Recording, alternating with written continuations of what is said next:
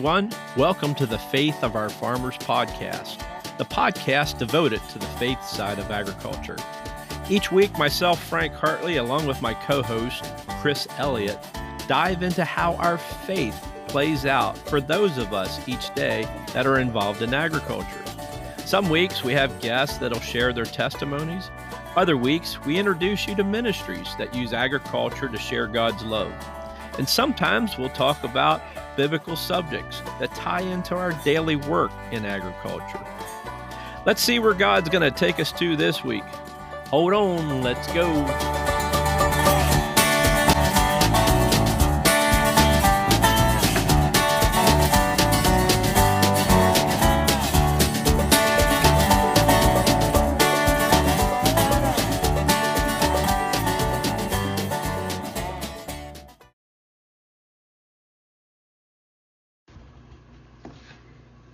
Hi, y'all, or as we say here in Fulton County, hey, Ewans.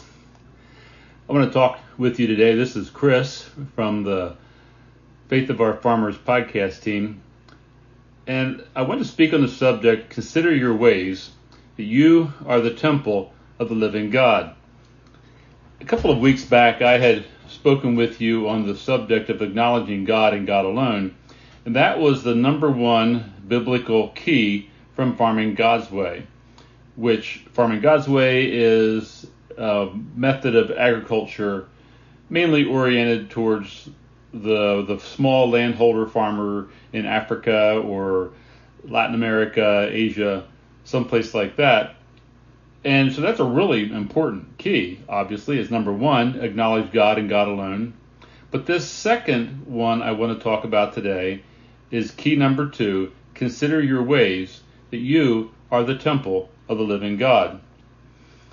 Well, in 2 Samuel in the Old Testament, King David, who was a man after God's own heart, wants really badly to build a temple to honor God. But God says no, as you've been a man of war and have shed blood.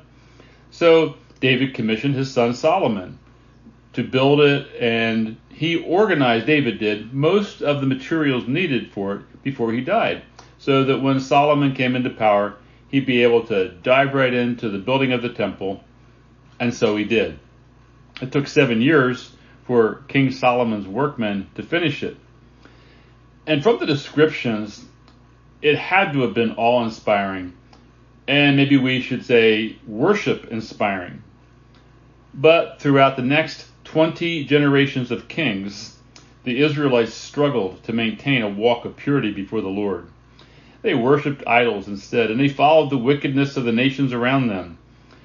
God sent prophets relentlessly to call the people back to God, yet they blundered on in their wicked ways. Finally, the Lord had had enough, and he used the Babylonian king Nebuchadnezzar in 586 BC to destroy Jerusalem and the temple in particular, and take the Israelites as exiles to Babylon. Anything of value from the temple they took along gold, silver, bronze, all of the beauty, all of the artwork, the fine craftsmanship of Solomon's work was in ruins because the people had turned from following God. 47 years later, in 539 BC, another pagan king, Cyrus the Persian, came along and said, Rebuild that temple. Some of the Israelites went back. But aside from building, aside from building an altar of sacrifice, they did nothing about the temple. 18 or 19 years later, after having made that altar of sacrifice, God sent Haggai the prophet to rebuke them. And I'd like to read from Haggai 1, verses 2 through 11. Thus speaks the Lord of hosts, saying, This people says, The time has not come, the time that the Lord's house should be built. Then the word of the Lord came by Haggai the prophet, saying, Is it time for, your, your, for you yourselves to dwell in your paneled houses, and this temple to lie in ruins? Now, therefore, thus says the Lord of hosts, Consider your ways. You have sown much and bring in little. You eat, but do not have enough. You drink, but you are not filled with drink. You clothe yourselves, but no one is warm. And he who earns wages earns wages to put into a bag with holes. Thus says the Lord of hosts Consider your ways. Go up to the mountains and bring wood and build the temple, that I may take pleasure in it and be glorified, says the Lord. You looked for much, but indeed it came to little. And when you brought it home, I blew it away. Why? says the Lord of hosts. Because of my house that is in ruins. Well, every one of you runs to his own house. Therefore, the heavens above you withhold the dew, and the earth withholds its fruit. For I called for a drought on the land and the mountains, on the grain and the new wine and the oil, on whatever the ground brings forth, on men and livestock, and on all the labor of your hands. Some of the Israelites had beautiful homes. In the King James Version, it says they had sealed houses, meaning that they were nicely paneled, they were nicely finished. But here was a temple in ruins as the people went about their selfish ways. There was no interest, there was no priority for the house of God. And Haggai makes clear that the Lord would bring judgment against them in such a way that their prosperity wouldn't feel very prosperous. We don't have a temple lying in ruins, do we? You know, in, um, in John, in the New Testament 2, verse 19, Jesus answered and said to them, Destroy this temple, and in three days I will raise it up. Jesus did indeed destroy the functional role of the temple when the veil was torn at his crucifixion. And in three days he rebuilt the new temple, because now the temple of God would be established in our hearts through him. It changes the scenario significantly as we go from the building of the Old Testament sacrifices being offered to the New Testament body of Christ, which is the people of God, the church of the living Jesus Christ. In John 4 21 to 23, when Jesus is talking to the woman at the well there in Samaria, he said, Woman, believe me, the hour is coming when you will neither on this mountain nor in Jerusalem worship the Father. You worship what you do not know we know what we worship, for salvation is of the Jews. But the hour is coming, and now is, when the true worshippers will worship the Father in spirit and in truth, for the Father is seeking such to worship him. God is spirit, and those who worship him must worship him in spirit and in truth. We are the children of God. We are the temple of God. We are the temple of the Holy Spirit. In 2 Corinthians 6 16, Paul writes, And what agreement hath the temple of God with idols? For you are the temple of the living God. As God has said, I will dwell in them and walk among them. I will be their God, and they shall be my people. What agreement has the temple of God with idols? We are the temple of the living God. So, so what is the state of your temple? Consider your ways. Is the temple of God, your life, in ruin?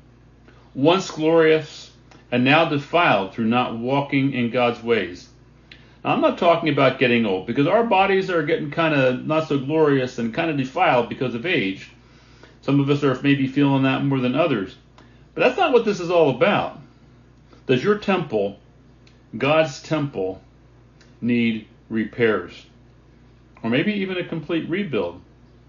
Twice in the Haggai passage, God says, Consider your ways, to emphasize the point that it is not His ways that are in error, but ours. Why do we never feel like we have enough? Why are we just depressed and discouraged and discontented? Why are we so consumed with materialism? Why are we so consumed with sexuality and all of its versions and perversions. What sort of curses do we live under because our ways are not aligned with God's ways? Well, first, and I'm taking this from the, the Farming God's Way training manual, that the curse is on us through bloodshed and violence. In Genesis 4, we have the horrible story of Cain murdering his own brother Abel. You know, the beginnings of sin are in the entertainment of temptation. I want to say that again. The beginnings of sin are in the entertainment of temptation. When we think about it, when we dwell on it, when we consider that in our hearts, kind of flirting around the edges with it through that temptation, eventually it comes to fruition. You know, God's warning to Cain fell on deaf ears, and soon those temptations brought about the first murder. And we here in America can quickly point a finger to Africa and write thick books on the bloodshed and violence, the, the massacres, the tribal wars, election violence, the genocide, the ethnic cleansing. But here in America, well, I think it's kind of interesting that after January 6th of this year, when there was the uprising in Washington, D.C., I found a really fascinating editorial on the BBC website written by a young Kenyan who said it's time for America to stop pointing its finger at Africa and, and complaining about the things that are happening there because we're dealing it with here, dealing with it here in our own country. You know, every year there are hundreds of thousands of babies aborted in the U.S. Daily there are gang deaths in our cities. Even here in rural Fulton County, where I live, there are people dying all around from this so called opioid epidemic. The judgment against Cain in Genesis 4 was severe. The soil would no longer yield its fruit to him, and he would be a fugitive and a vagabond on the earth. And the same judgment is following us today. But Jesus became the last and perfect sacrifice for our sin. He became the curse through his hanging so we could be free from the curse. But Jesus still requires that we repent and ask for his blood to cleanse, heal, and break the curse over our land. We are constantly dealing with weeds, with pests, with insecticides that no longer function like they once did, you know, weeds that escape the herbicides and the fungicides that no longer work, and we have to develop new ones all the time because of the curse that's on the land. Thorns and thistles will be produced from the land, as God told Adam and Eve when he cast them out of the Garden of Eden in Genesis chapter 3. God calls us to love one another as he has loved us. What a contrast to the disregard for the sanctity of human life we see around us. When Jesus commanded us to love one another, to love our neighbor, and to love our enemy, I believe with all my heart that he had no intention for us to kill them.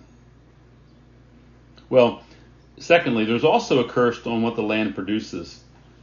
You know, in Haggai, going back there to uh, Haggai 1, verses 10 and 11, it said there, that therefore the heavens above you withhold the dew, and the earth withholds its fruit. For I called for a drought on the land and the mountains, on the grain and the new wine and the oil, on whatever the ground brings forth, on men and livestock, and all the labor of your hands. We see here that, that God is the one who withholds the rain. God is the one then, obviously, who brings the rain and brings the produce from the land or withholds that produce from the land. The corn plant contains a fascinating God created phenomenon. Every single seed, every kernel of corn has an individual silk. This little thread, if you will, comes up through the top of the husk so that during pollination, a single pollen grain lands on the silk and goes down the silk until it comes into contact with the ovule so it can form a kernel, starting with the bottom rows first and gradually filling up the cob. However, if the Lord of the harvest calls for a drought on the land and what it produces, this process is drastically affected. The silks need to be moist. That is why rain is so crucial in July here in my part of the world when our corn is pollinating. You can quickly go from 100 bushel or even a 200 bushel or more potential and go down to 80 or 50 or even to zero bushels per acre. The moisture is so critical. That is why no-till, cover crops, and mulching is so important. Is so important. This is one of the most important practical teachings of farming God's way. Keep the soil covered so you can keep the moisture God has given you. The wonderful testimony of the story of Haggai is that Israel did eventually listen and heed God's request to rebuild the temple. And so can we. In 1 Peter 2, verse 5, it reads, You also, as living stones, are being built up a spiritual house, a holy priesthood, to offer up spiritual sacrifices acceptable to God through Jesus Christ. You notice, again, that the emphasis is off of the Old Testament physical building of a temple and now on to the temple of our bodies being the dwelling place of the Holy Spirit we may not be able to change our nation. And I think that's one of the frustrations that, that we feel often as believers in the United States that we see all these terrible things going on around us in our country, the, the culture war that we're involved in. And we get discouraged and frustrated and even angry about that. But we can change our lives and we can influence the lives of our families and the community around us collectively making a significant difference. When we rebuild the temple of our lives, we're giving God the rightful place. We're considering our ways and doing something about it. In Haggai 2, we've been looking at chapter 1, but now I want to go to Haggai chapter 2. Haggai 2, 18 and 19. Consider now from this day forward from the 24th day of the ninth month, from the day that the foundation of the Lord's house was laid. Consider it. Is the seed still in the barn? As yet the vine, the fig tree, the pomegranate, and the olive tree have not yielded fruit, but from this day I will bless you. So, one more scripture here I want to turn to in 2 Corinthians 6 16. where Paul writes, as I read, read earlier, that I will dwell in them and walk among them. I will be their God, and they shall be my people. And I want to close by reading a paragraph here out of the Farming God's Way training reference guide. The temples of our lives are in ruins because we have been serving our own selfish ambitions and futile ways and not walking in God's ways let us, as sons and daughters, be committed to rebuild the temple of God in our lives by considering our ways and aligning them with God's ways, not just in spirit, but in mind and body as well. The revelation of the fullness of His glorious church will come from each individual rebuilding of the temple ruins and walking in the ways that Jesus has shown us. We need to be in faith for the latter glory of his house in us to be more glorious than the former, that he may be pleased with it and command his blessing. I'd like to close now with a word of prayer. Gracious God, our Heavenly Father, Lord of the harvest, we pray for our nation. We pray for our nations in the world today. Lord, that we would set aside the bloodshed that we would set aside the, the evil and the, the violence and the immorality, and that we would turn to you, rebuilding the temple. Not a physical building of bricks and stones and lumber, but of our bodies that are the temple of the Holy Spirit. And Father, that you would be able to dwell here, that you would be able to, to bring prosperity into our lives, not because of what we have done, but because of what you are doing through us. And we thank you, Father, for your forgiveness that you offer to us through Jesus Christ.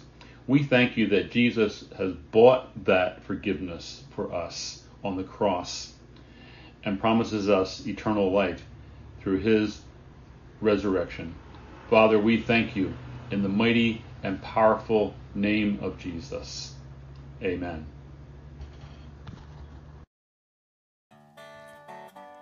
Thanks for listening to the Faith of Our Farmers podcast. You can find us on Facebook at Faith of Our Farmers. You can find links to this week's podcast on our Facebook page under the podcast section. If you'd like to get a hold of us, there's two ways you can do that. You can get a hold of us first through our Facebook page, uh, send us a message that way. There's also an email button on our Facebook page. You can email us at faithofourfarmers at gmail.com.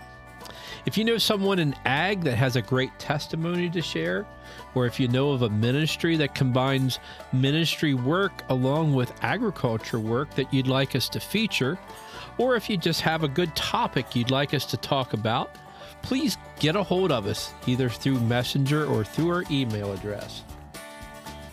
And lastly, and most important, if you're searching out there today and wondering about a, a faith walk with Jesus, may we suggest you go to this website, needhim.org. That's N E D H I M dot O-R-G. On that website, you can find a lot of good information about how to start a walk with Jesus, or if you are currently walking in the faith and have some struggles and questions, this website is a great place, great resource to go to. Again, that's needhim dot org. Thanks a lot, and God bless till we talk next time. See you later.